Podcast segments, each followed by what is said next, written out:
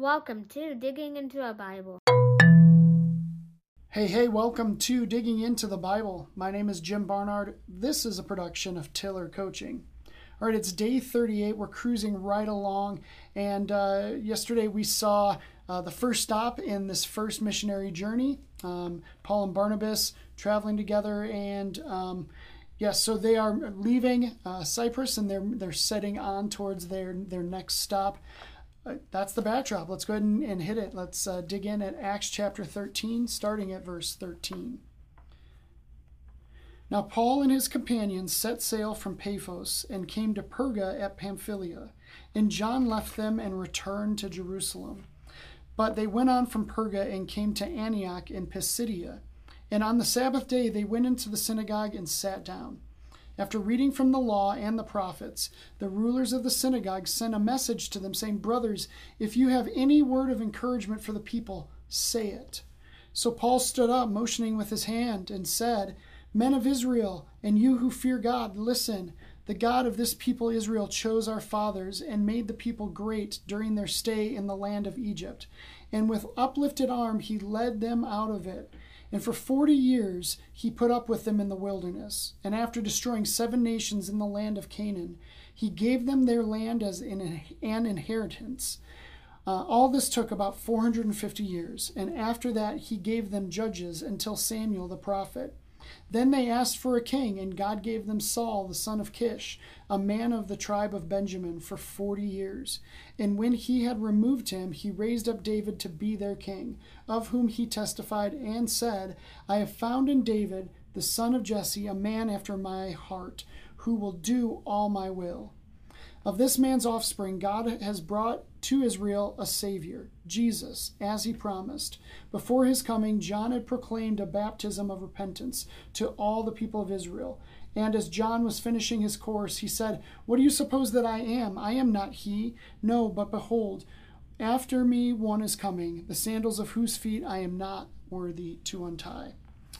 All right, so um, Paul is um, in this new stop in the in the in, in, the missionary journey. He is first going to the synagogue, um, which seems interesting to me because you know he is his job seems to be to take uh, the the message, the gospel message, to the Gentiles. But you have to remember that uh, you know he is a Jew. Like these are his people, and frankly, God brought um, you know like brought it first to the Jews and now it's going to the, to the Gentiles. And so it's following the pattern. Um, you, know, you know, these are Paul's people. And so he's wanting them uh, to come to a knowledge of Jesus. And, you know, it reminds me of, of me finding my people.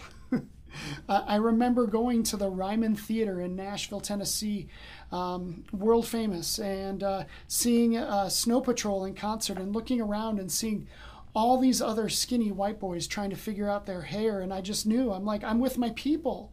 Um, and I want my people to thrive. Obviously, I'm just making fun of myself, but it, it was a good concert, legit, so good. Um, but yeah, he, he wants his people to know what he knows and to come to an understanding of what he understands. Like this is this is everything. This is the matter between life and death.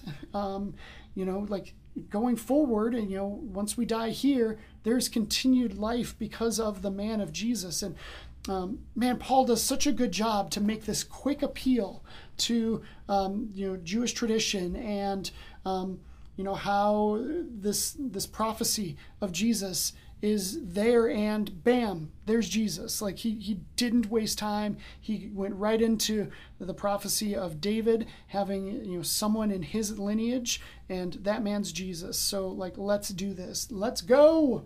He is um, he's ready to roll and he's wanting these people. Now the result typically he's going to do this every time. Every time he goes to a new town he's going to typically start at the synagogue.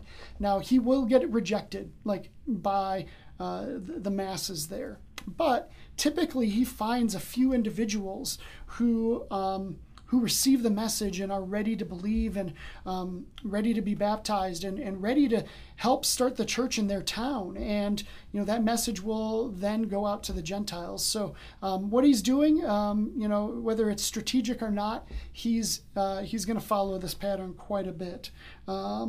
So obviously, the last thing I want to point out is is that um, he's being invited to speak. So he's he's he's you know the, the word about Paul is is being spread around. Now um, it's not being spread around by the haters. Um, I, I don't know where this message is exactly coming from, but he got invited to speak, and this is a really powerful thing. So um, yeah, that's what I have for today. Thanks for watching. Thanks for listening. I'll see you tomorrow as we continue on with Acts chapter 13. I'll see you then.